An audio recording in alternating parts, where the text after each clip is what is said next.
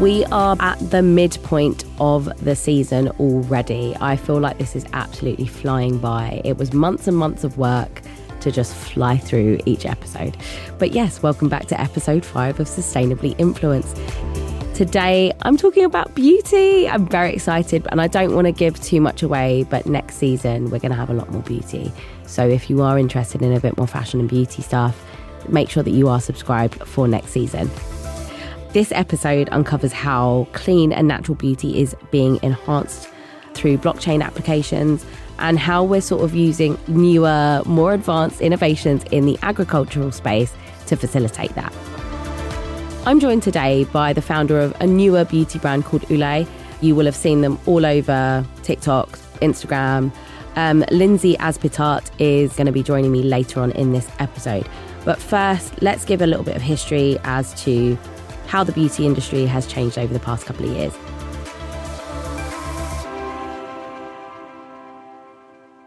In recent years, we've seen that the beauty industry has really embraced technology as a really powerful tool for enhancing sustainability. From reducing waste in packaging through 3D printing or formulating products using AI, which is wild, but I think it's absolutely incredible and what an innovation to make. By doing this AI, kind of creating the products and formulating them, it allows them to optimize resource use. Technology is really revolutionizing the way that cosmetics and skincare are produced. So, furthermore, apps and augmented reality or AR versus AI um, solutions are helping consumers make informed choices by allowing them to virtually try out products before purchase, reducing the need for physical samples big win, and minimizing environmental impact, another big win. Additionally, blockchain technology is being utilized to provide transparency in the sourcing of ingredients, ensuring the ethical and sustainable origins of beauty products. These innovations showcase how the beauty industry is harnessing technology not only to enhance product performance, but also to reduce its environmental footprint, aligning with the broader sustainability movement. Just as technology is transforming the beauty industry by promoting sustainable practices, it also provides and plays a really crucial role in sustainable agriculture. Now, if you're a long term listener, you'll know that back in the old days when it was Charlotte and I, there couldn't be a season that went by where we didn't talk about A, laundry, but B, agriculture and farming because that's just who we are. So uh, this one, this I feel like this episode's for Charlotte because we had to talk about farming at some point again this season. But it's amazing how all of these different industries are so interlinked, and you would never think it when you're just buying your beauty product. You go into Boots, Sephora, wherever you shop.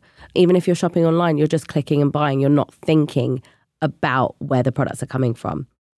From precision farming powered by AI to blockchain driven supply chain transparency, technology is driving efficiency and responsible resource management in agriculture, ensuring that sustainable practices are at the forefront of food production and environmental preservation. When we think of sustainable agriculture, one term often comes to mind. And it's probably something that you're hearing a lot more about over the past sort of year. I first came across it about three years ago when we were speaking to Hillmond Hoy and we were talking about regenerative farming, and it just keeps cropping up and it's becoming more and more prolific and it's becoming more and more of a talking point. And I'm seeing it across every publication now. And I think regenerative farming is a really interesting area to speak about. It's a holistic approach to farming um, that prioritizes the health of the land. And that's what I think we all need to be doing because we're over consuming at an alarming rate. Practices like crop rotation, cover cropping, and minimal tillage are employed to restore soil health and biodiversity. And regenerative farming is a stark departure from conventional agriculture. It focuses on getting more out of your crops, not just in terms of the quantity, but also in the quality of the type of product that you're producing. By nurturing the soil and respecting the natural rhythms of ecosystems, regenerative farming not only enhances the natural beauty of landscapes, but also promotes ecological harmony. Now, I think I get really excited when we're talking about farming because if you follow me on Instagram, you'll know that I like to call myself an avid farmer. I grew six tomatoes this summer, and essentially that's me. I'm a farmer now. Um, so, yes, please excuse me. I'm not completely delusional, but I just like to make the joke because I feel like that I've maxed out at life now. This year, I want to grow courgettes and potatoes, and I want to grow some peppers, but I did strawberries and tomatoes this year. And considering we didn't have the best summer, but September was incredibly hot, it actually increased my I want to say crop in inverted commas, by quite a significant amount. So I think it went from six tomatoes to 12. So I'm really happy with that for my investment. I can't feed the family on it, but can feed me at least. Another innovative approach to sustainable agriculture is vertical farming. And this is another thing that we're probably hearing a lot more about. It seems really futuristic, but the concept involves growing crops in stacked layers, often indoors or in a controlled environment meaning that you can really ensure the efficacy of how things are being watered and monitor for sort of bugs or any other little creepy crawlies that might cause harm to your plants. It's a really, really space efficient method of growing and it can be implemented in urban areas. So it's reducing the need for expensive and expansive farmlands vertical farming offers a whole host of advantages and i'm desperately looking at getting a kind of not a vertical farming tower for my garden but just something that i can put up on the fence that is stackable and i can grow in the little slots that they provide with the actual grower. That kind of it's like a trellis but it goes up on the wall and it has like little individual pots so everything interlinks. It's very cool. I can't remember the name but i will share a link in the show notes if i remember so, growing ingredients in a controlled environment ensures that the quality and consistency of the produce remain the same throughout the year, which is what I was saying before. This reliability is especially appealing to consumers and chefs who demand top, like top notch, creme de la creme ingredients for culinary and aesthetic purposes. However, like agricultural practice, vertical farming has its drawbacks.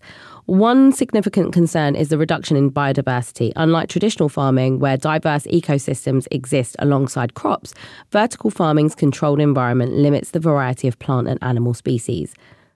But it's essential to recognise that the sustainable agriculture landscape is not a one size fits all solution. Each method, whether it be regenerative or vertical farming, offers unique benefits and challenges. The key is to kind of strike that balance, utilising the strengths of each to enhance natural beauty whilst nourishing our planet. Now, I really want to get into the beauty segment of this episode. So, we are speaking to Lindsay Azpitarte, who is the founder of Ulé. Ulé is the vision of a long-time beauty industry expert, Lindsay. Um, after more than 20 years in the industry, where she was responsible for all of Shiseido Group's prestige skincare brands in Europe, she was inspired to create a skincare brand that aligned with her own values and the values of the emerging beauty consumer. She shared their passion for products that took a more conscious approach to nature while still delivering high performance results beyond our expectations.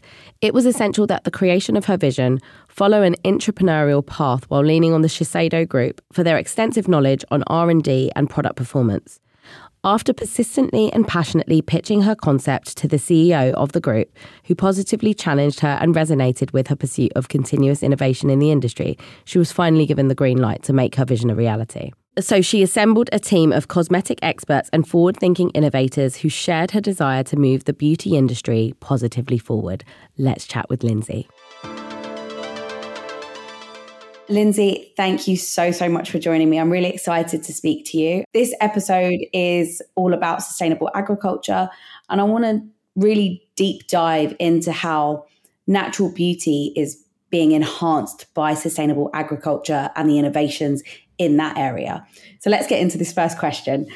Sustainable agriculture, as I said, plays such a vital role in the beauty industry shift towards natural beauty and more eco friendly products. How are sort of technical advancements reshaping sustainable farming practices? And how do these practices directly contribute to the creation of natural ingredients for beauty brands? Well, I think that actually there's, when you look at sustainable agriculture, there's two directions that they're heading in. First of all, one is actually going more towards very traditional ways of farming, like regenerative farming, which is basically crop rotation, which I'm sure you know about, and really just like taking care of the land, the soil, so that soil stays rich and you're going to get more out of your crops, right? And it's obviously better for biodiversity. That's one way. And there are a lot of actually natural brands doing that more and more for their ingredient sourcing. And then there's a whole on the flip side, there's this kind of high tech agricultural going on, which is farming, which is what I, what we call vertical farming. And that is basically nature in a lab, grown in a lab. And that sound the way I'm saying it sounds horrible actually, but the idea comes from obviously the more the food industry. And the idea is basically that there's less and less land to feed the population across the world, right? So the idea is how can we bring basically crop growth closer to where, number one, closer to where people live? And how can we get an abundant supply of that, right? And that's that's kind of where it started. So when I started my project, I was instantly thinking about, I instantly thought about vertical farming because it was a way for me to produce a lot of ingredients locally that normally come from across the other side of the world. So I think that there's a huge sourcing industry problem with our industry, right? First of all, because it's hard today to get all the ingredients you want because there's so much going on with the environment, as we all know. and so you can't really depend on perfect seasons as much as you could in the past. So people, companies aren't able to source as much as they were or to count on the quality of the ingredients they were getting, the plants that they were getting, their uh, formulas. That's the first thing. And I also saw something that I had an issue with, which is sourcing ingredients across the world, bringing, shipping them basically back to where you're formulating to then ship it out again to sell the products. That was a very lengthy answer to your question. That's fine. We like lengthy answers on sustainably influenced. I really enjoyed what you were saying there. And I know you said it is quite funny that when you talk about vertical farming, it sounds quite almost a bit scary yeah, it's a bit scary. It sounds almost like it's um, sci-fi or something like that. It sounds like the genetically modified foods or things like that from the 90s and the early 2000s that we spoke about. But it's not that. And I think we're coming away from it in such a magnificent way that I think there's going to be great leaps and bounds made in terms of progress over the next sort of five to 10 years. Because regenerative farming seems to be a buzzword at the moment, but I think vertical farming is where we're all heading to. Yeah, I wanted to talk a little bit about transparency with you because I think transparency is a, another big buzzword across many industries, but more specifically, beauty. In the context of sort of like natural and sustainable beauty, how does technology such as AI, blockchain, or even these traceability platforms that are now being implemented enhance that traceability and transparency of ingredients, which then sort of, I want to say, ensures customers that the products that they're using are actually sourced ethically and sustainably. Because I think that that's a huge problem for people. Well, I think before talking about technology, even though that's the heart of your question, but I think it's it's just also there's a lot you can do without tapping into huge amounts of technology just to be more transparent. I mean, in the first place, you can basically just contact your suppliers and ask them to give you enough information about where your ingredients come from. And it just takes basically taking that information and putting it onto your website. And I think that so the first thing is just utilizing the information you have and putting it out there, right? So that people can discover, consumers can discover what your products are really about, where the ingredients are sourced. So you don't necessarily need technology per se to do it.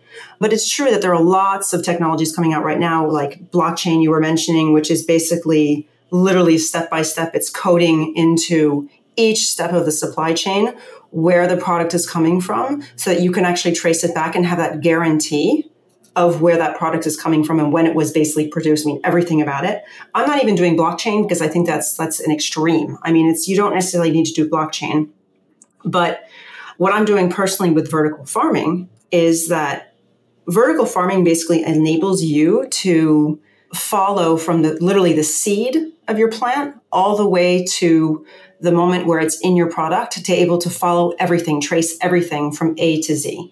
So that's an example of how technology, even just through the way your ingredients are grown, can be utilized for transparency. Then, of course, there are app applications like we're working now actually through a startup program with Shiseido. We, we decided to work with a company called Provenance and that's really interesting. It's a third party, basically, application that checks everything you're saying about your brand in terms of certifications, like, oh, we're vegan or we are produced locally or whatever you're saying about your brand. And they will actually go through all the documentation and say, yes, what they're saying is true.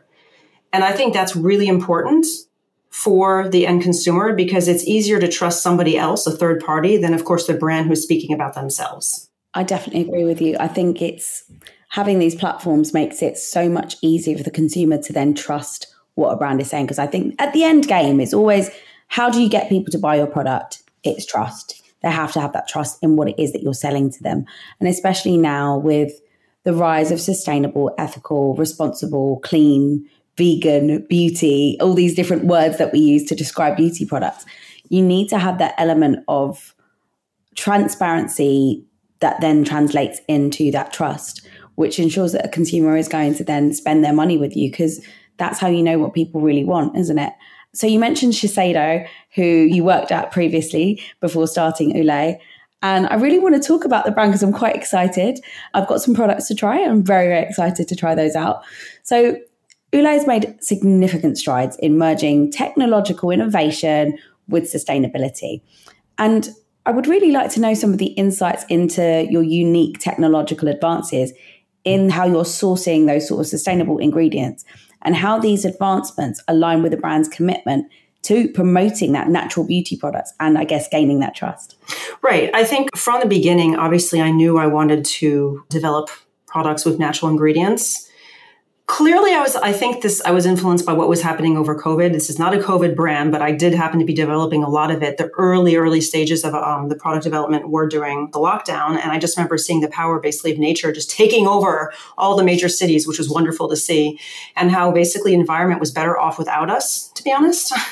And so it just got me thinking that it, it just made sense for me right from that point to be like to formulate with natural ingredients. And i also believe that we are part of nature, obviously. So, what else would you want to put on your skin?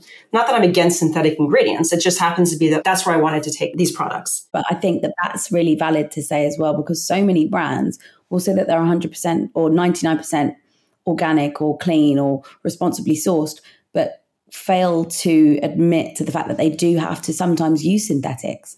Because sure. you have to sometimes for the compound for it to work. So, I think there's a place for them, but when they're created in the right way. Exactly, exactly. And so when I started actually looking more into natural ingredients, because in all my past experiences, I was working more with brands or for brands that were basically using more synthetic than natural ingredients.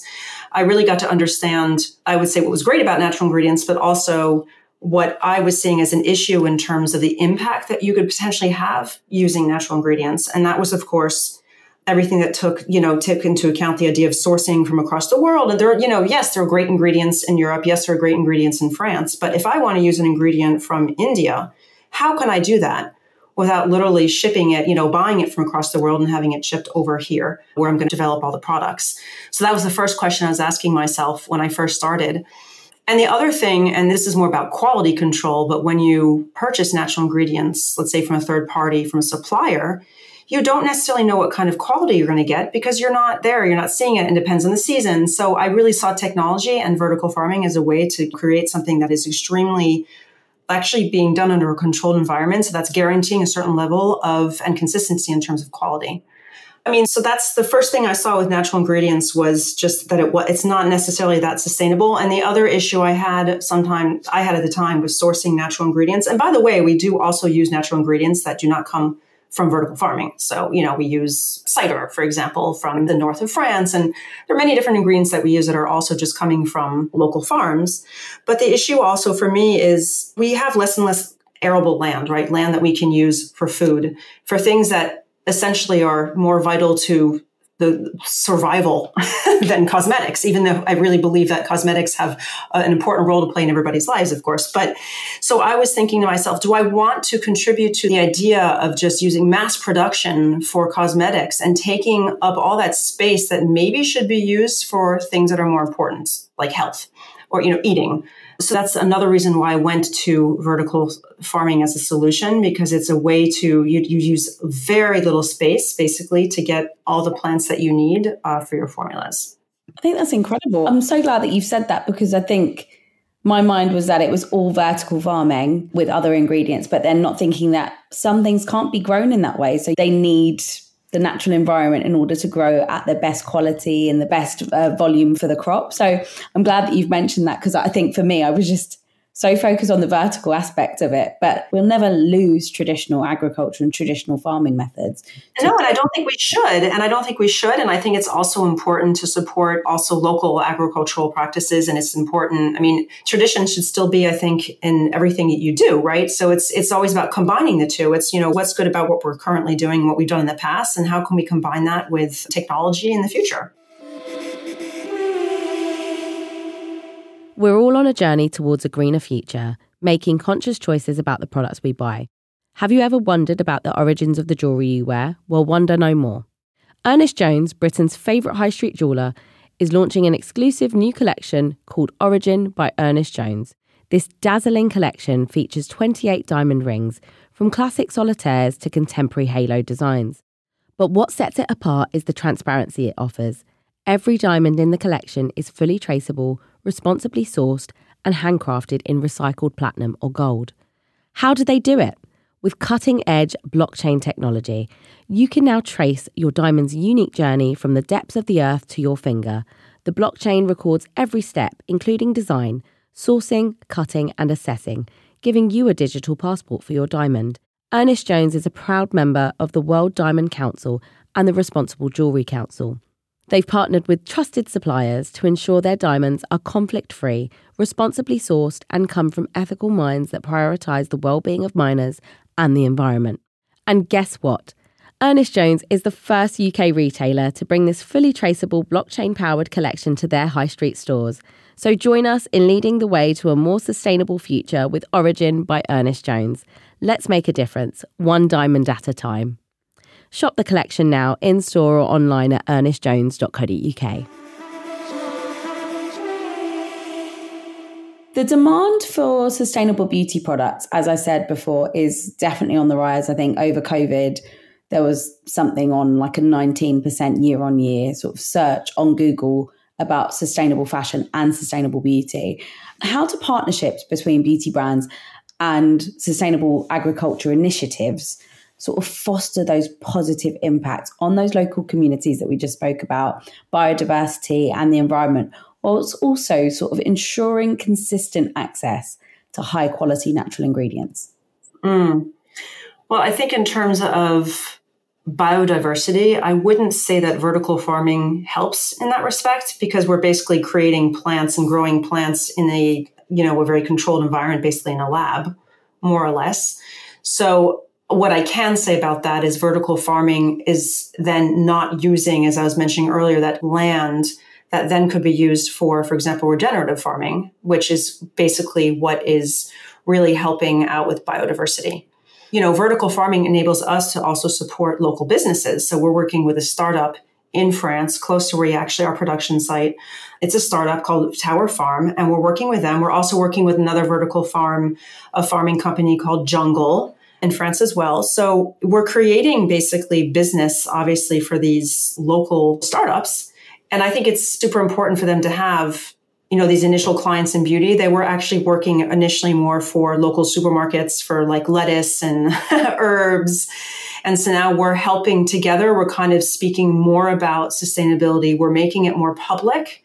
And it's interesting because even like with supermarkets, the, the, when I was initially working with them, I said, "Oh, you're you're selling, you know, your lettuce at such and such, you know, somewhere a local supermarket, but they don't actually promote it as being local, uh, as vertical farming. They would say on the packaging like, "Oh, it's fresh and it's local." And I'm like, "Why are you hiding the fact that it's vertically farmed?" I think it's because people don't understand it, and so they think there might. You were saying earlier, like if it's like genetically modified or something, which obviously isn't the case. So education is key as well in what we're doing, and I'm glad that through our brand and the partnerships that we've created, we're able to really promote what's good about vertical farming and how technology can actually help move agriculture forward. And I think that's kind of segued us very nicely into my last question, which is all about education.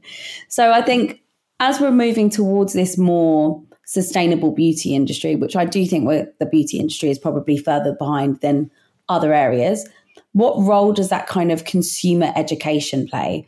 And how can technology be leveraged to then bridge that gap between the consumers and the knowledge that they need to make those informed choices about the brands that they support, like Ulé and their sustainable practices?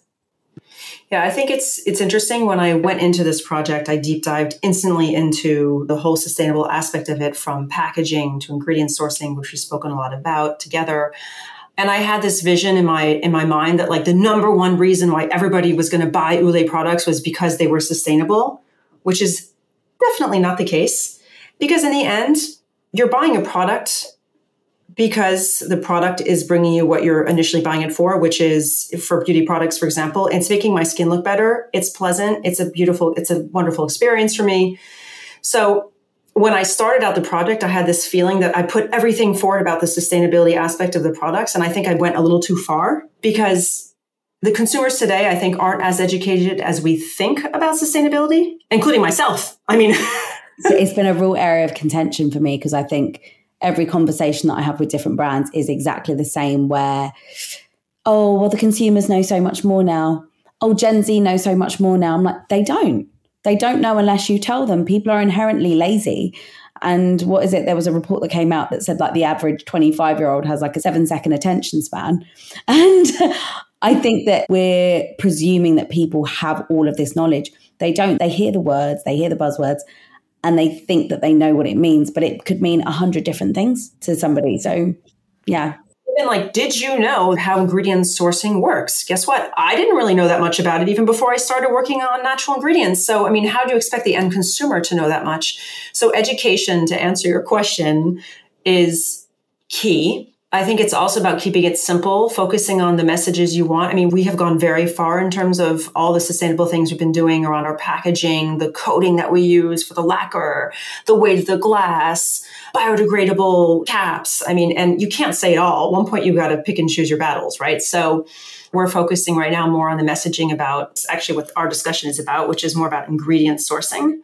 And how, how can technology leverage all that? I think it's, a lot of these third party applications, I really believe, of course, blockchain, but I'm not personally doing blockchain, like I said, but Provenance, for example, the application that we're going to, the company we're going to start working with, I think that's key to have this kind of third party person, you know, working with the brand, helping the consumers to decipher, kind of pick through everything and understand what, what it really means. Because I think greenwashing is what everybody's concerned about today. You know, that are the brands when they say that they're clean, that they're green, that they're this, that they're that, is it true? So having the technology, having this kind of third party application to help consumers understand more about that.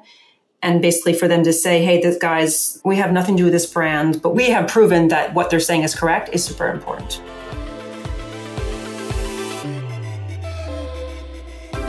So I hope that you've gained some insights into how sustainable agriculture can not only provide us with nutritious food, but amazing skincare too. So thank you to Lindsay for your contribution because I feel like it was really interesting to be able to chat to you, especially as a beauty founder. I do love beauty and I don't talk about it enough.